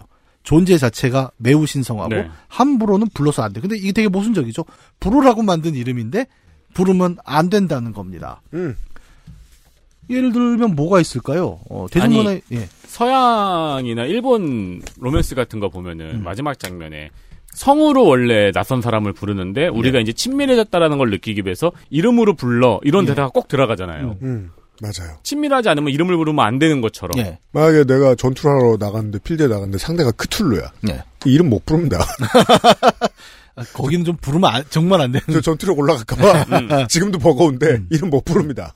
이런 게 대중문화에 많이 나와요, 실제로. 네. 그래서 이것도 약간 옛날 게임이긴 한데 울티마 5 제가 굉장히 개인적으로 좋아하는 게임인데 여기에는 일반 무기로는 도저히 죽일 수 없는 이제 어둠의 그림자 군주 3명이 나와요. Shadow Lord. 음. 얘를 죽이는 방법이 그 glass sword라고 이제 게임에 몇 개 안 나오는 한 번 쓰면 부서지는 sword가 있는데 이걸로 죽여야 되는데 얘를 죽이려면 소환을 해야 되거든요. 네. 이 소환하는 방식이 뭐냐면 이 세 명의 진명을 부르는 거예요. 아. 근데 이 진명이 감춰져 있습니다. 아. 그래서 이 진명을 찾아 떠나는 게 이 게임의 굉장히 중요한 포인트이기도 하고 가깝게는 데스노트가 있죠. 그렇죠. 데스노트는 진명의 위력이 가장 잘 드러나는 매체이기도 해요. 이름을 맞아요. 알기 위해서 수명의 반을 줘야 됐죠. 네. 음. 그리고 이 게임의 아 이 게임이란다. 이 만화. 이 만화의 정말 중요한 포인트 중에 하나가 뭐냐면 이름은 아까 짓는 거라 그랬잖아요. 음. 근데 어떻게 이 사람은 저 사람의 그 악, 뭐야 악마의 눈인가 그게 사신의 눈을 거래하면은 네네네. 그 사람 머리 위에 수명과 이름이 뜨지 않습니까? 네. 이게 되게 중요해요. 이름은 분명히 자의적이라고 우리는 알고 있잖아요. 엄마가 어떻게 질지 음. 몰라. 아빠가 어떻게 질지 몰라. 음. 근데 그게 시작이 어떻게 됐건 간에 수명처럼 음. 한 캐릭터의 절대적인 수치라는 겁니다. 이름. 맞아요. 데스노트는 이름에 절대성을 부여하죠. 예. 이게 굉장히 재밌는 포인트예요. 그렇죠. 러니까 결국 이름을 알면 그 사람의 생사가 좌우되는 마법적인 힘이라는 음. 게 이 데스노트라는 세계관을 받치고 있는 되게 중요한 전제이지 않습니까? 그래서 어, 생각보다 이 진명이란 문화는 대중문화 곳곳에 많이 묻어납니다. 어, 이름은 함부로 불러서는 안 돼라는 것에 기반해서 만들어진 게 데스노트의 메인이죠. 음. 그리고 이 얘기는 서양 신화에도 나오죠. 아, 서양 판타지에도 나오는 게 볼드모트. 볼드모트. 음. 이름을 불러선 안 되는 자. 근데 우리는 막 부르죠. 네. 김건희. 네. 어, 정말 함부로 부를 수 없는 뭔가가 늘 오랫동안 존재해 왔던 거예요. 인류 문명 안에는. 근데 이런 것들이 지금도 나오는 게 저는 제일 짜 재밌게 생각하는 게 우리가 디지털 시대 이후에 사이버 공간이라는 데서도 똑같은 메커니즘이 작동하고 있다는 점입니다. 기억하시겠죠? 90년대 초기 PC 통신 시대에는 실명이 나왔습니다. 그렇죠. 게시판에. 맞아요. 왜냐면 가입할 때 뭐 주민등록증도 냈죠 아마? 사본을 냈었나? 너무 오래돼서 기억이 안 나는데 아무튼 실명 확인은 철저했어요. 예. 그때는 아이디가 주인 보는 사람도 많았어요. 어, 그니까. 그리고 게시판에 글을 쓰면 아이디만 나오는 게 아니라 시- 그 나우누리였나는 실명이 같이 음, 나오거든요. 이름 아이디. 예. 그래서 누구나 다 실명을 까니까 이제 어 지금처럼 욕을 못 했죠. 네. 근데 지금처럼 그지같이 못 굴었죠. 아니 그리고 그때는 신고하면은 뭐 3개월 정지 같은 걸 매겼어요. 예. 네, 맞아요. 근데 어쨌든 가입하려면 아이디를 써야 되니까 네. 그때 사람들은 두 번째 장명의 순간을 경험을 해요. 아, 나는 이 PC 통신이라는 새로운 공간에서 어떤 이름을 가지고 활동할까? 그게 정말 굉장히 감격스럽고 역사적인 순간이에요. 왜냐면 저는 다른 친구들보다 조금 일찍 PC통신과 조금 일찍 인터넷을 했거든요. 예. 예, 애들이 저한테 메일 주소 가르, 만드는 거, 스카이러브 만드는 거를 가르쳐달라서 많이 가르쳐줬어요. 예. 근데 아이들이 가장 두근거리는 순간이에요. 아이디를 만드는 예. 순간. 맞아. 밤새 고민해와요. 자기 이름은 자기가 못 짓거든요, 대부분. 자기 서브 존재가 생기거든요. 네. 어, 이게 이름을 짓는다는 게 이런 느낌이구나를 되게 고민을 하게 된 인생의 음. 첫 순간입니다. 맞아요. 예. 그렇게 해서 우리는 디지털 시대에 진명을 가리고 자기가 만든 이름들을 쓰는 시대를 살고 있습니다. 네. 아이디, 닉네임, 또 뭐 있습니까? 뭐, 아바타명, 캐릭터명, 음. 소환사명, 음. 다 우리는 진짜 이름을 쓰지 않아요. 음. 바보가 아닌 한. 이제는 섭캐로 실제 사회생활을 하죠. 예. 그게 확장된 게 어디까지 가느냐? 부캐 시대죠. 그렇죠. 네. 이거 뭐 뭐야 유재석이 아니라 유산슬이다. 라고 부르는 순간 이 캐릭터는 아침마당에 나와서 트로트를 부르는 존재가 됩니다. 음. 그리고 그걸 모두가 관계 안에서 인정을 해줘요. 그러면 아니 우리가 그 벌거벗은 임금님 같은 얘기긴 한데 유재석이 아침마당에 나와서 반짝이 슈트를 입고 노래를 부르는데 누가 에이 저기 유재석 아니요 유산슬 아니 유재석 유산슬이야 이러면은 넌 씨는 취급을 그렇죠. 받죠. 어떻게 보면 그 이름이란 게 되게 웃긴 거예요. 이 실제로 우리에게 부여되는 건 아닌데 우리는 관계 안에서 이게 저 사람의 캐릭터다라고 이해를 하게 됩니다. 그래서 함부로 못 부르는 거기도 음. 하고요. 어, 온라인에서는 오히려 이런 경우도 있죠. 게임 같은 경우, 욕을 많이 하는 게임 같은 경우엔 일부러 자신의 실명을 쓰는 경우가 있습니다. 고소하려고. 네. 주술적인 힘이죠. 네. 그렇구나. 네, 내가 진명을 쓰면 니들은 감히 내 결계를 음. 넘어올 수 없다. 반사기 AT필드. 네. 하지만 모든 결계는 깨지게 되겠죠. 그래서 제가 맨날 얘기하잖아요. 페이스북에서 제일 그지 같은 소리 많이 하는 놈들은 다 실명에 자기 얼굴을 쓰고 있다고. 아, 그 그것도 대, 대단하죠. 꼭 보면. 자기 얼굴 쓰고 있다? 네. 그래서 어 이게 디지털 시대라고 해서 없어지는 게 아니라 오히려 좀 더 강해집니다. 그러네요. 터부, 주술적 의미라는 건 그래서 주술이라는 게 어, 신화라는 게 기술에 의해서 다 없어지는 건 아니에요. 어떻게 보면 우리는 이름이라는 개념 자체를 계속 갖고 가는 사람들이니까요. 네. 그래서 옛날에 우리가 갖고 있었던 그 터부와 주술적 의미는 디지털 시대에는 다른 의미로 변주될 뿐이죠. 음. 호와 자를 짓던 시대의 사람들은 이제 닉네임과 아이디를 짓는 거 정도가 되는 거죠. 음. 그래서 어디 우리 옛날에 그런 농담 많지 않았어요. 어디 장례식장 갔는데 그 한방에 주님 곁으로니 모셨습니다. 막 이런 아, 아, 아, 아. 진명을 모르니까 그 부조 봉투에 그렇게 쓴대요. 한 방에 주님 곁으로. 예, 죽음이 예. 너의 곁에. 그래갖고 난감하다. 이제 그런 것들이 이제 오늘날의 호와 자가 닉네임으로 바뀐 시대의 이야기이기도 하죠. 케이샘 라키. 그러니까 그 저 트위터나 저저 뭐죠 그 페이스북에서 만든 트위터 같은 거 스레드 에, 에, 스레드 스레드 쓰시는 분들 그 자기의 그 길고 긴 그 닉네임 음. 그게 이제 부이봉 자기 부이봉투에 쓰는 상상을 해보셨으면 좋겠다라는 생각이 들어요. 근데 네. 심지어 이제는 그게 넘어가가지고 내가 짓고 싶은 이름을 못 짓잖아요. 너무 닉네임이 꽉, 꽉 차가지고. 예. 대부분의 게임에서 어, 스타트할 때 제일 사람들이 빨리 가는 이유 중에 하나가 좋은 이름 가시려고 해요. 어, 그 파, 그건 실제로 거래가 되고요. 예. 네. 그래서 몇몇 게임은 오픈 이벤트 할 때 그거 주죠.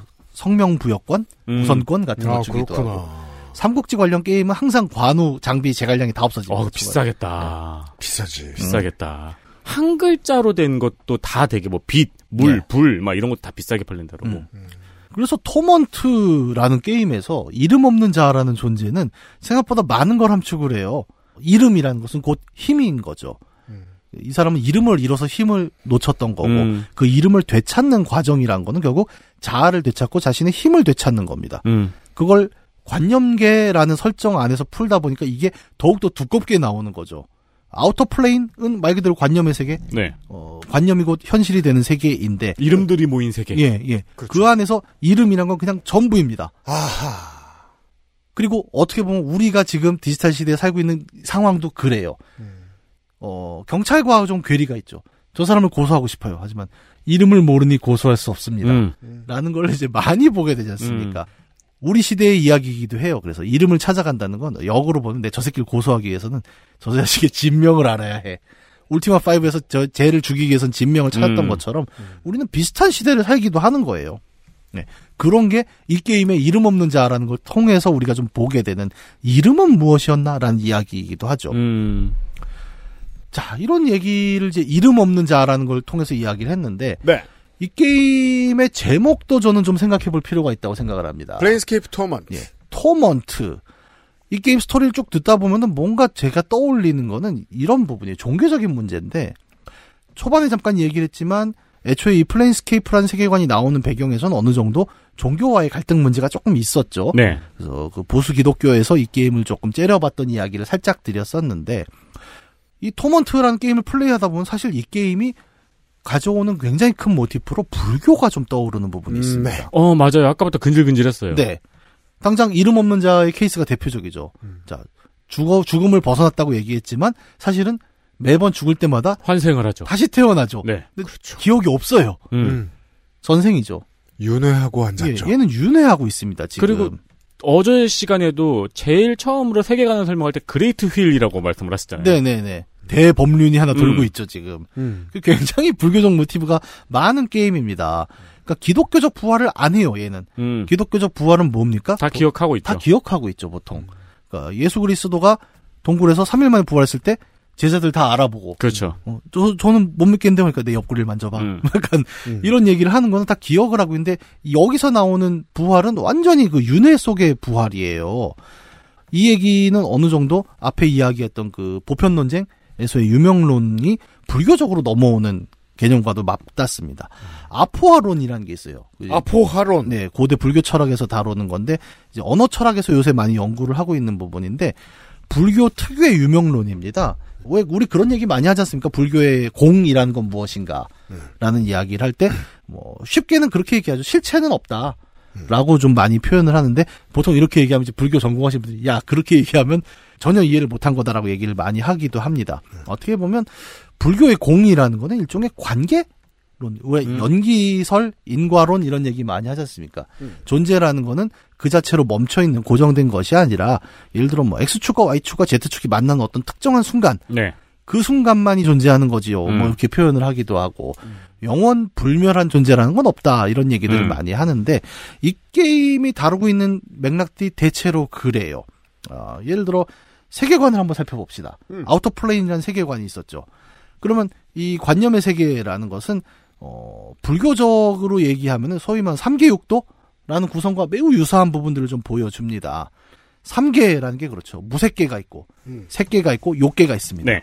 색계는 영화 예, 그, 그 색계이기도 하죠. 음, 그쵸. 가져온 거기도 한데, 그 중에 이제 욕계가 육도로 나뉜다고 하는데, 이 육도가 사람들한테 좀 익숙해요. 지옥도, 아귀도, 축생도, 수라도, 인간도, 천상도죠. 이 중에 수라도가 이 게임의 아예 대놓고 나와요. 수라도라고 하면 우리가 그 아수라? 네. 라고 하는 이제 그 아수라가 수라도의 왕입니다. 음. 그래서 아수라인데 여기는 뭐냐면 존재하는 모든 사람들이 눈 뜨면 그냥 싸우고 있는 세계입니다. 음. 이게 북유럽으로 가면 발할라고. 네. 이 게임 안에 나오는 피해 전쟁이기도 하죠. 다음 달부터는 총선이에요. 어떻게 보면 그 피해 전쟁이 이 수라도에서 가져온 컨셉이기도 한데 음. 어, 어떻게 보면 이 수라도를 벗어나는 길이 결국 그거잖아요. 깨달음을 얻어서 이제 다음 윤회를 벗어나서 다음 단계로 나아가는 네.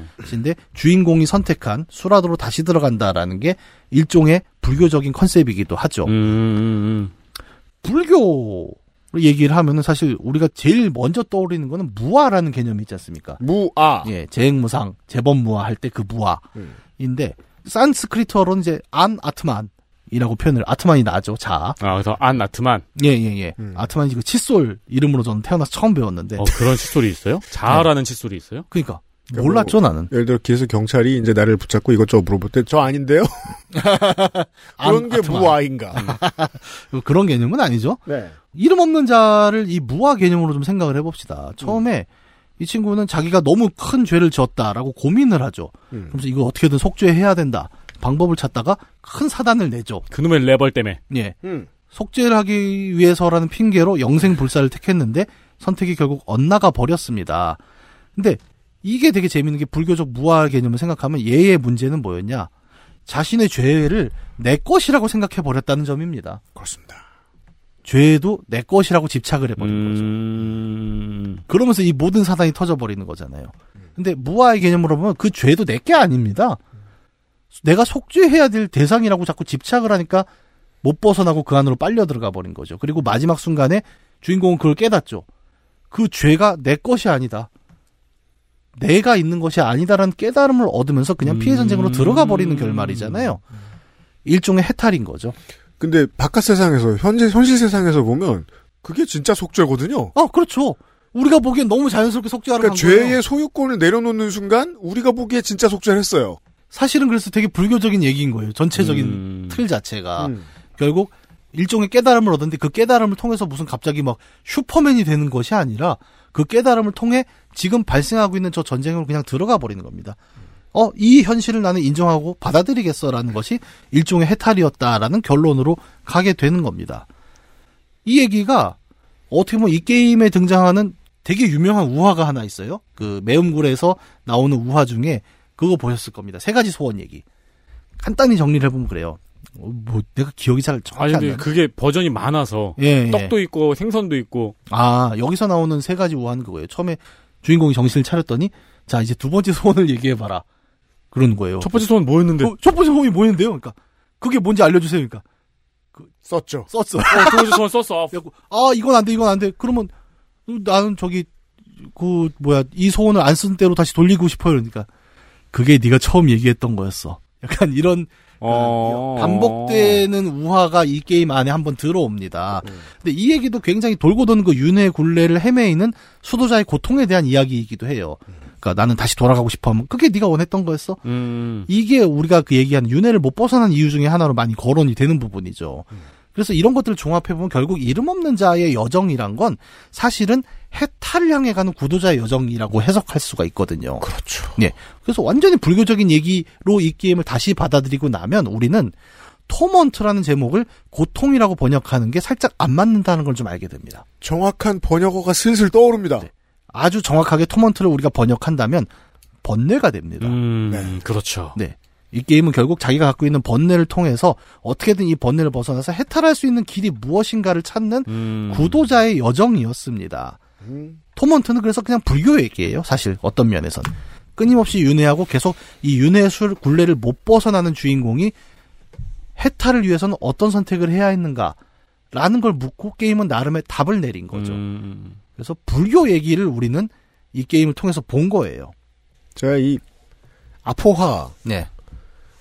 마치 경전처럼 그 그때그때 새로운 번역본들도 많이 나오고 학자들의 해석에 따라 다르기 때문에 네. 책이 되게 여러 가지 본이에요. 그거 못 따라갑니다, 진짜. 제가 예전에 대학교에서 공부 안 하는 대학생의 제일 특이한 점이 뭔지 아십니까? 다른 걸 공부합니다. 도서관 가서. 이런 책을 붙들고 앉아있던 제가 기억이 나요. 네. 제가 뭘 알겠습니까 불교에 대해서. 하지만 이런 거는 기억해요. 무아론의 존재론이라는 거예요. 예. 아포하는. 그리고 여기서 이렇게 설명하는 거예요. 제가 아직 이해 못한 개념입니다. 그 예. 책을 읽고도. 내가 객체들을 바라보고 해석했기 때문에 나오는 그 존재가 아니라 내가 나라는 객체를 어떻게 해석해 나가는지에 대한 과정이래요. 음. 이, 이게 뭔 소리야? 과정으로서의 존재에 대해서는 우리가 사이버펑크 얘기를 하면서 한 번 한 적이 있습니다. 네. V라는 주인공이 있었죠. 네. 그때 제가 그 얘기를 했어요. 이 V라는 V가 뭘까? 음. 벡터가 아닐까라는 얘기를 음. 한 적이 있습니다. 네. 벡터와 스칼라를 우리가 그렇게 구별하잖아요. 그러니까 음. 고정된 값과 고정되지 않은 값으로 얘기를 했었잖아요. 그때 음. 결국 어떻게 보면 아주 이걸 무식한 요약이고 다 잘라먹는 얘기이긴 한데 어떻게 보면 불교에서 얘기하는 그 아라는 존재는 아가 없다고 하잖아요. 그렇죠. 그 얘기는 스칼라가 아니라고도 저는 해석할 수 있다고 봐요. 그러니까 나라는 고정불변의 존재는 없다. 그냥 특정한 방향으로 운동하는 현장만 있을 뿐이지. 음... 나는 그냥 그 방향의 화살표일 뿐이지 나라는 정점에 고정된 값은 없다. 그죠. 그러니까 아포하에 따르면 네. 객체를 관찰하죠. 음. 그럼 객체가 내가 됩니다. 네. 음. 여기까지 다가가는 게 20대 초반엔 너무 어려웠어요. 어렵죠. 지금도 뭐 이해했다고 말하면 오만한 얘기인데. 네. 이 연필이 내가 된다는 소리야? 음. 하지만 따라오고 있습니다. 이 게임을 통해서. 네.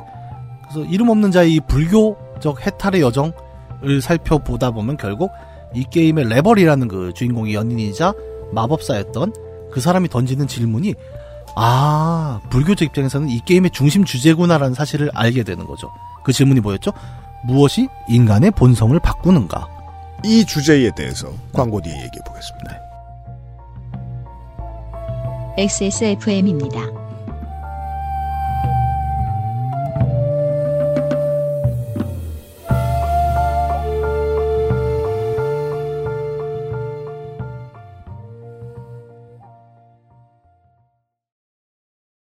스포츠카처럼 강력한 사양의 high-end급 PC.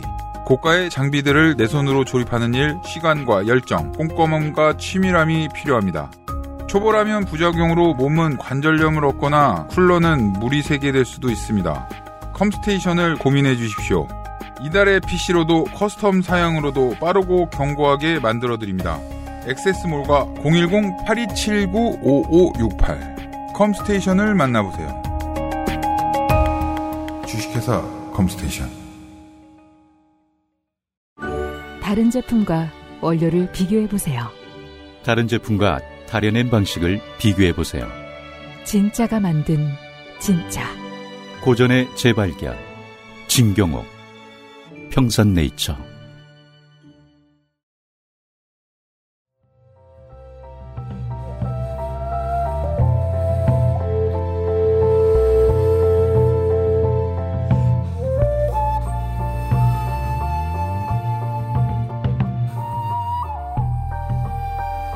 광고 듣고 왔습니다. 이래요. 그 장면 제가 중요할 것 같아서 캡처했어요. 아, 이름 없는 자가 주제문을 던지는 장면이죠. 예. 무엇이 인간의 본성을 바꿀 수 있는가? 그 레벌이 말합니다. 한국어 번역. 한국어 번역 아주 탁월한데. 아, 훌륭하죠. 어, 자네는 아직도 잊지 않았군. 음.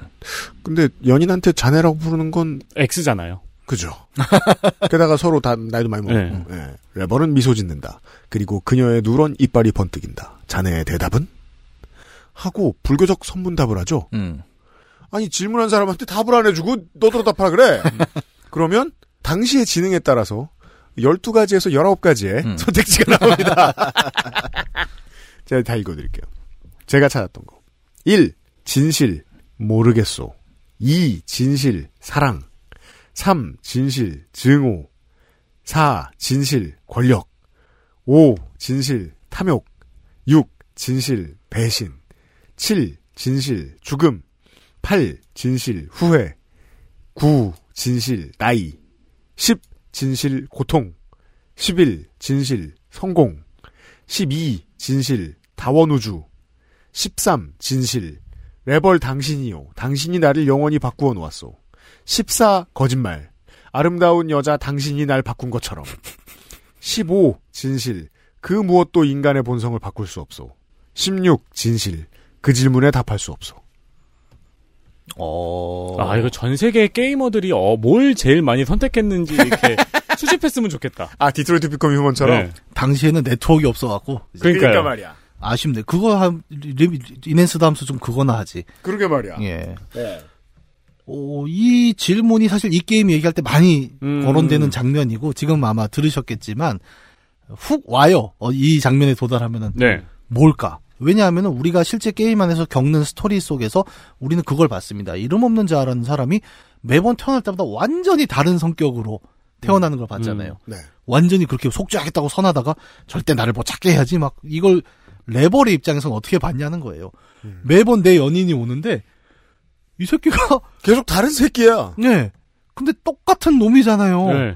그러니까 레버 입장에서 이게 너무나 궁금한 거예요. 그래서 모든 사태가 이제 어떤 하나의 주인공이 와서 이 앞에 과거를 다 알았을 때 레버는 묻고 싶은 겁니다. 그죠. 이제 레버리 궁금하죠. 외모, 외모는 똑같은 새끼가 전혀 다른 MBTI를 가지고 오니까. 네, 네, 네. 그 레버리 입장에서 야 이거 죽음도 죽어본 놈이 안다고. 음. 그쵸. 많이 죽어본 이 새끼한테 물어보자. 그래서 어, 이 질문은 그냥 레버의 개인적인 궁금증을 떠나서 아마 굉장히 자기 자신에겐 철학적인 질문이었을 거예요. 음. 그러니까 너는 왜 바뀌는지도 궁금하지만 조금 더 확장을 해서 도대체 인간의 본성이란 건 뭐고 음. 뭐 때문에 이렇게 바뀌는 걸까라는 질문을 섞어서 이름 없는 자에게 던지는 거죠. 이 질문에 오면 게이머는 느끼게 되는 겁니다. 이거 궁금해 하는 데까지 이 시간을 썼구나. 네. 왜냐하면 그 시간을 안 쓰면 평상시에 이게 어떻게 궁금합니까? 네. 사람이 그냥 물어보면 농담을 하죠, 우리는. 아, 인간의 본성이란 건 뭘까? 뭐 돈이야! 뭐 이렇게 뭐 쉽게 바, 얘기하지만 프로필 막. 예. 음. 게임을 충실하게 따라가다 보면 이 생각보다 이 질문에 답하기 어렵다는 걸 느끼게 되죠. 음. 그리고 뭘 보통 이제 게이머들은 여기서 뭘 하냐면 세이브를 해놓고 다 해봅니다. 그리고 어, 레벨의 반응을 보고 놀라죠. 뭘 해도 다 납득합니다. 아, 한두 개 빼고는 그죠. 한두 개는 뭐 하면 막 죽이기도 하죠. 랜덤으로 누르면 죽는 경우가 있습니다. 예.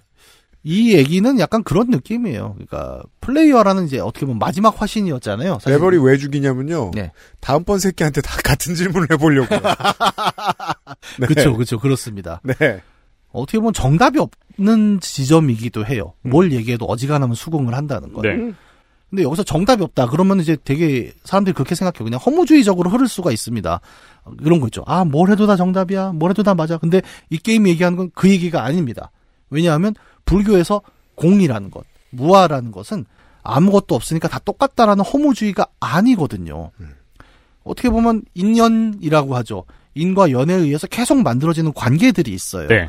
그 관계 속에서 변화하는 것이지 없다는 건 고정된 실체가 없다라는 얘기지 그냥 아 모든 것이 다 아무것도 아니라는 얘기가 그런 아니에요. 얘기가 아니기 때문입니다. 그러니까 이 녹음실에 있는 저는 문학인이 보는 저와 피디님이 보는 저로 규정이 돼 있잖아요. 그것도 그렇죠. 어떻게 보면 지금의 시간과 지금의 공간이 같이 겹치는 딱그 순간인 거죠. 그렇죠. 근데 이 여기에 농축산인과 성가병이 있다면은 음. 농축산인이 보는 나와 성가병이 보는 나로 규정되잖아요. 그 아, 둘은 그렇죠. 서로 다른 사람. 다른 사람입니다. 그렇죠. 혹은 아무도 없다면 그럼 예. 나는 뭘로 규정되어 있는 거지? 예.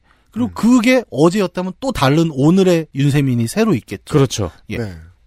그래서 우리가 무아라고 하는 거는 고정된 실체가 없다라고 이해하는 게 제일 맞다는 거죠. 관찰자의 노력이 객체를 결정한다고 하면 음. 그 관찰하는 나는 되게 중요한 사람이 돼요. 네.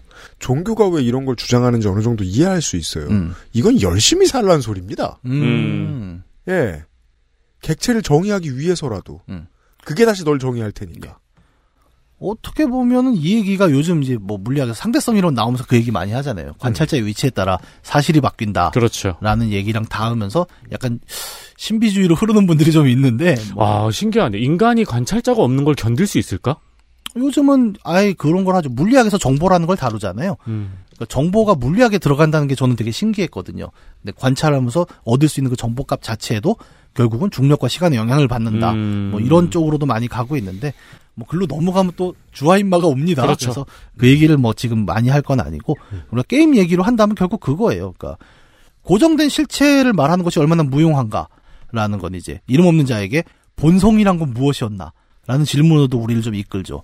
매번 화신이 그때 그때 완전히 다른 인물이었었던 건 그냥 그가 처한 상황과 관계, 인과에 의해서 매번 새로운 진행이 나오기 때문이었던 거죠. 네. 네. 예. 그리고 그 각각의 화신을 자꾸 우리가 이 이름 없는 자를 포함해서 이것이 각각의 화신이고 납득이 되어야 한다고 인정하지 않고 이름 없는 자라는 단일 실체로 보려다 보면 이거는 인간의 본성을 자꾸 바뀐다고 생각하게 됩니다. 음. 레버는 그 관점에서 본 거예요. 음. 그렇습니다. 단일한 사람인데 자꾸 바뀌었다라고 이해를 하니까 이 질문이 나왔다라고 이해할 수 있는 거죠. 음. 그래서 이 맥락을 이제 이해하기 위해서 제가 제시하는 건 우리 지난 시간에 얘기했던 대로 이른바 구조주의적 관점입니다. 네. 지난 시간에 그 얘기했잖아요. 사과가 왜 사과인가? 음. 원래 사과가 아니라 얘는 사과가 아닌 것과 다르기 때문에 사과다라고 얘기를 했잖아요. 네. 그래서 구조주의적 관점은 어느 정도 이제 불교적인 유명론과도 맞닿는 부분들이 좀 있죠.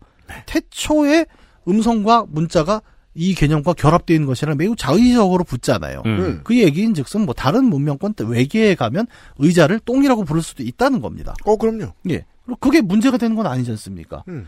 근데 그 자체라는 거예요. 유명론이라는 게 거기 있는 거고 불교적 유명론이라는 거는 어떻게 보면 무아라는 건 그것과 연계되는 고정된 이데아가 없다라는 얘기이기도 한 거죠. 문명을 그러니까 우리는 네.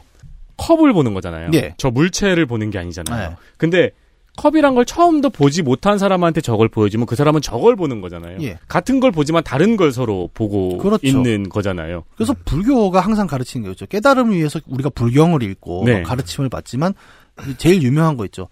강을 건너선 배를 버려라. 너는 언어로 여기까지 왔지만 결국 도달했다면 언어에 매일 필요가 없다. 음... 피 안의 진실이란 건 따로 있는 건데 음. 거기에 네가 메이니까 못 가는 거야라는 얘기를 하지 않습니까? 네. 어떻게 보면 이제 이 얘기를 설명하기 좋은 사례일 것 같아요. 결국 이름이란 걸로 다가갔지만 그 이름 자체에 또 너무 국한될 필요는 없다는 거죠. 네. 이름 너머에 있는 무언가를 생각해야 된다는 거고 그런 것들에 의해서 우리가 만약에 레버리 던졌던 그 질문 본성이라고 부를 수 있는 무언가가 있고 그것이 무엇에 바뀌냐고 누가 묻는다면 어, 오히려 이런 정답을 얘기해 볼 수 있는 거예요. 그러니까 이름 없는 자라는 존재가 정말 계속 죽었다 살았다 죽었다 살았다 반복하면서 겪어온 과정이 있었죠. 그거를 불교적으로 푼다면 매 순간에 인과 연이 맞닿는 어떤 순간이라고 할 거예요. 그러면 본성이란 건 결국 그것에 의해 바뀐다고 대답을 해보는 것도 재밌는 답변이겠죠. 음, 교차 지점 같이. 예. 그래서 본성이란 게 바뀌었다라는 말 자체도 웃깁니다. 이 관점에서 보면. 근데 이 게임에서는 그걸 어떻게 설명했냐면, 어, 이 다 합쳐진, 화신들이 다 합쳐진 하나의 이름 없는 자라는 주인공을 단일 개체로 보기 때문에 우리는 인간의 본성이 변했다고 얘기를 하는 거죠. 음. 근데 어떻게 보면 이제 최초의 주인공이 되게 웃겨요. 이런 관점으로 보면 뭐 속죄를 하겠다 어쩌다 해서 이제 죽음 이후에 뭔가 그거를 피하겠다. 속죄를 하기 위해서. 근데 잘 보면 결국 그거잖아요. 그냥 심판이 두려웠다라는 사실을 좀 알 수 있습니다. 그, 그러니까요. 예. 얘는 그냥 그게 두려웠던 거예요. 거짓말인 그러니까 자기가 남은 생에 속죄를 못 풀기 위해서 안 죽기를 택하는 게 말이 안 되잖아요. 네. 그 우리 중요한 퀴즈에 대한 답을 놓치고 있었다는 거죠. 음. 무슨 목적성이 있었을 거 아닙니까? 예. 얘는 두려웠던 거예요. 하고 싶은 뭐가 있었을 거 아닙니까? 하고 싶었던 건 회피. 음. 회피를 위해서 시작했지만 결국 그 모든 것을 찾고 정답에 도달했을 때 이 사람이 했던 것은 회피가 아니죠. 속죄하겠다고 하면서 음. 그냥 영원한 전쟁으로 뛰어듭니다. 안 회피. 예. 자, 그러면 주인공의 본성은 이렇게 보면 변화한 거예요. 너무 무서웠고 도망치고 싶어 했어요. 맞아요. 근데 이 모든 과정을 겪고 나서 주인공은 그 모든 현실을 받아들이고자 합니다. 그리고 그것이 속죄라고 생각을 합니다. 이렇게 가는 주인공의 본성이 바뀐 그 결과물은 또 다른 철학자의 이야기로 설명할 수 있죠. 니체의 위버맨시죠. 초인이라고 우리가 많이 번역을 하죠. 네. 근데 이 위버맨시라는 것도 뭐 설명은 복잡하지만 간단하게 하면 그래요. 존재하는 모든 고통과 아픔마저도 어 오라 운명이여 나에게 오라라고 얘기하잖아요. 음, 음. 그 모든 것들이 나의 것이다라고 그냥 받아들여 버리고 나의 그 니체의 개념 중에 그 영원 회귀라는 거 있죠. 그냥 나의 일상이 끊임없이 반복되고 음. 어, 어제와 오늘의 의미 차이가 하나도 없고 매일매일 지루한 일상의 반복이다 라고 가정을 해도 니체는 뭐라고 하니까 초이는 거기서 위버맨시는 어 매일매일 반복되는 운명이여 나에게 오라. 그것을 나는 그냥 내 삶으로 받아들이고 쭉쭉 나가겠다라고 받아들이지 않습니까? 어떻게 보면 그 본성을 바꿨다라고 하는 거는 이제 그런 개념일 수도 있을 거예요. 이 개념을 해석하는 니체 유보맨실 여러 가지로 해석을 하는데 저는 되게 좋아하는 게 그 밀란 쿤데라가 해석했던 그 한국에선 참을 수 없는 존재의 존재의 가벼움으로 번역된 거기서 나오는 이제 강아지의 시간과 주인의 시간이 있어요. 강아지가 이름이 까렌닌이죠. 얘의 시간은 어제와 오늘이 똑같습니다. 그렇죠. 회전하는 시간이에요. 아침 일어나서 주인한테 꼬리 한번 흔들고 밥 얻어 먹고 산책 나가다 돌아오는 어제와 오늘이 똑같은 어, 회귀하는 시간이라면 어, 쿤데라가 얘기하는 인간의 시간이라는 건 혁명하고 변혁하고 나아가는 시간이라는. 그쵸. 왜냐면 우리는 요일도 명명했고, 달도 명명했고, 연도 명명을 했으니까요. 네. 어제와 다른 오늘을 내가 만들어가는 어떤 그런 의미로서의 위버맨시에 대한 음. 해석을 쿤데라가 보여준 바가 있어요. 근데 어떻게 보면 저는 토먼트의 주인공, 이름 없는 자가 가고자 했던 길이 그 길이 아니었을까. 오히려, 어, 시작도 모르고 끝도 모르고 원인도 모르는 그 피해 전쟁으로 나는 다시 들어가는 것이 음, 내가 저지른 일에 대한 속죄라고 한다면 원래 얘는 용병이었잖아요 전쟁에서 똑같이 그냥 전쟁에 뛰어들어가지만 다릅니다. 자기가 속죄, 자신을 알고 이 자신의 본성을 알게 된 이후에 삶의 의지를 갖고 뛰어든 전쟁은 다를 수 있겠죠. 음, 그래서 결국 저는 인간의 본성을 바꾸는 게 뭐냐라고 물어본다면 어, 주어진 삶의 운명이라고 부를 수 있는 어떤 그것에 대해서 긍정하고 수용하고 받아들이고 내 의지로 살겠다라는 그 의지 자체가 저는 인간의 본성을 바꾸는 게 뭐냐라고 물어봤을 때 대답할 수 있는 제 대답인 것 같아요. 자신의 삶에서 의지를 찾았, 의미를 찾았다는 걸까요? 자기 삶의 의미를 자기가 직접 붙인다라고 음, 얘기해 볼수 자주적으로. 예. 동네 어른들도 쉽게 말합니다. 알고 하는 새끼하고 모르고 하는 새끼는 하는 게 다릅니다. 음, 네. 우리가 뭐 수도승도 아니고 불교에 대해 뭘 알겠으며 뭐 위머맨시에 대해 뭘 알겠습니까마는 게임은 많이 하잖아요. 이 게임을 해보면 그 생각에 가닿는 거죠. 아 똑같은 용병으로서의 삶이지만 결국 이 삶을 받아들이고 내가 내 의지로 들어가겠다라고 하는 순간 내 삶과 내 본성은 바뀐다. 저는 이 게임을 그렇게 이해하고 있습니다. 그래서 저는 어, 지금도 어, 최고의 스토리텔링을 담은 게임으로 토먼트를 얘기한다면 이런 이유에서가 아닐까라고 생각하고 있어요. 얼마나 좋아요. 어, 선거 이전에 철학 얘기를 하고 말이에요. 그러니까요. 저는 고등학교 때, 중학교 때 하루가 생각이 나네요. 네. 서랍에 담배를 놓고 나왔어요. 음. 엄마가 문자가 온 거예요. 들어와서 얘기 좀 하자고. 왠지 알 것 같은 거죠. 음. 그 수많은 생각을 하죠. 친구 거라고 할까? 주웠다고 할까? 뭐라고 할까? 뭐라고 할까? 하다가 결국 내 거라고 하자. 위버맨 씨. 라고 하고 현관문을 엽니다. 네. 오, 약간 토먼트 엔딩이랑 똑같은데? 그렇죠. 그 뒤, 그 뒷일은 우리가 알 필요가 없어요. 그렇죠. 어떻게든 됐을 거거든요. 네네. 물론 운이 좋았길 바라지만 어쨌든 지금 저는 살아 있으니까. 운이 나빴어도 돼요. 초월자 대신 흡연자랑 합체를 해. 사실은 막 세민이가 막 키가 안 크는 저주를 내주시지 어머님께서 근데 그 결과가 뭐든 어쨌든 받아들이고 지구이고 살고 있어요. 예. 그렇죠. 그렇게 성장해 온 거 아니겠습니까? 저는 그래서 때로 그런 생각을 제가 잊을만 하면 떠드는 버트랜드 러셀 탄형입니다. 예. 버트랜드 러셀이 서구가 가장 사랑하는 무신론자예요. 이 사람은 후대에 본 적 없는 핑크 유니콘이나 날아다니는 스파게티 괴물의 원형을 만들어내요. 예. 우주를 떠도는 차 주전자. 우주를 떠도는 차 주전자에 대한 버트랜드 러셀의 설명은 이거죠. 입증할 수 없다. 내가 있다고 주장하면 있는 거라고 말하는 사람이 나타날 수도 있다. 하지만 내가 아니라 중세의 모든 교과서와 지식인들이 다 우주를 떠도는 차 주전자가 있다고 말했으면 그걸 의심하는 사람들은 홍군형이 났을 거다. 여기서 가장 중요한 건 입증 책임이거든요. 이게 무신론자들이 말하는 제일 중요한 거예요. 입증 책임을 지고 종교를 영위해라. 라는 거예요. 근데 불교의 주장은 이래요. 입증 책임 있지. 그 책임을 영원히 지고 사는 거야. 그게 종교가 하고 싶은 말이야. 대신 신을 입증할 수는 없어. 그 점에서 종교는 명석해집니다. 입증할 수 없는 존재를 놓으면 인간은 영원히 입증이라는 굴레를 굴면서 살아야 돼요. 그렇죠. 무슨 책임을 지고 살아야 돼요. 입증 책임에서 중요한 건 입증이 아니라 책임입니다. 그게 번뇌. 불교가 말하는. 그걸 가르쳐주는 게임이라는 건 분명합니다. 그래서 저는 무신론도 종교를 이해하는 방법이라고 생각해요. 왜냐하면 입증 책임을 지려고 애쓰는 사람들이 무신론을 내놓거든요. 예. 딱 아까 얘기한 그거죠. 동전의 양면인 거죠. 음, 그러니까 맞아요. 신이 없음을 이야기하는 것이 신이 있음을 이야기하는 것과 떨어질 수가 없어요. 무신론은 종교의 증거예요. 예. 아까 얘기한 구조주의 관점으로 보자면 네. 신이라는 건 결국 신이 아닌 무언가가 있기 때문에 설명이 가능한 음, 개념인 거죠. 음. 보면 토먼트가 그래서 끝나고 나면 되게 별 생각을 다 하게 만드는 게임이기도 하거든요. 지금 얘기했던 많은 개념들, 그러니까 있음과 없음의 차이, 그리고 서로 다른 존재가 서로를 딛고 존재하는 개념들, 그리고 그런 개념을 속에서 살아가는 굴레 같은 인상, 인간의 운명과 그걸 넘어서려고 했던 어떤 철학적 시도들, 그런 것들이 되게 많이 묻어나요. 저는 조금 과하게 보자면 사실 고타마 시다르타의 이야기이기도 해요. 어... 그러니까 그렇겠죠. 네, 네. 피해 전쟁을 봤잖아요. 음. 그 소위 말 인생의 사생고를 받고 그렇죠. 그걸 넘어서기 위해서 뭐가 필요하다 처음에 고행을 합니다. 시다르타는. 그러니까 고행을 한번 해봅니다. 굶으면 알지 않을까? 네. 그래서 근데 결국 시다르타가 깨달음을 얻은 건 고행이 아니었잖아요. 음. 그 기나긴 명상이었고 그 명상을 통해서 결국 깨달은 어떤 순간을 다가가고 그 다음에 뭐 시다르타가 되게 크게 변했습니까 사람이 그런 건 아닙니다. 그 깨달음을 알고 그 깨달음을 설파하러 나가죠. 그리고 자신의 그냥 주어진 인생을 그냥 긍정하면서 나가는 것.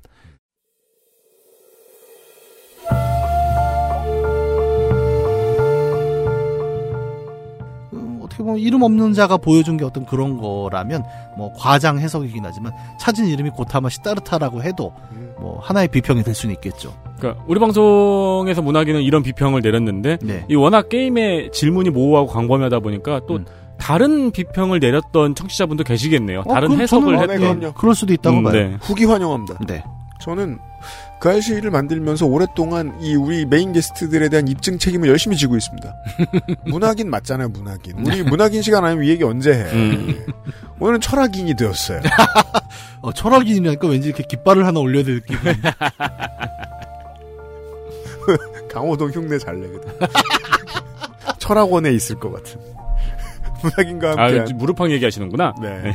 어, 문학인과 함께한 2월 박해문학관 시간이었습니다. 내일 이 시간에 트랙터 문명사 두 번째 시간으로 인사드리도록 하겠습니다. 윤세민 에터하고 유승균 PD였습니다. 문학인 안녕히 가시고 청취자 여러분 내일 돌아오세요. 고맙습니다. 안녕히 계십시오. 감사합니다. XSFM입니다. I D W K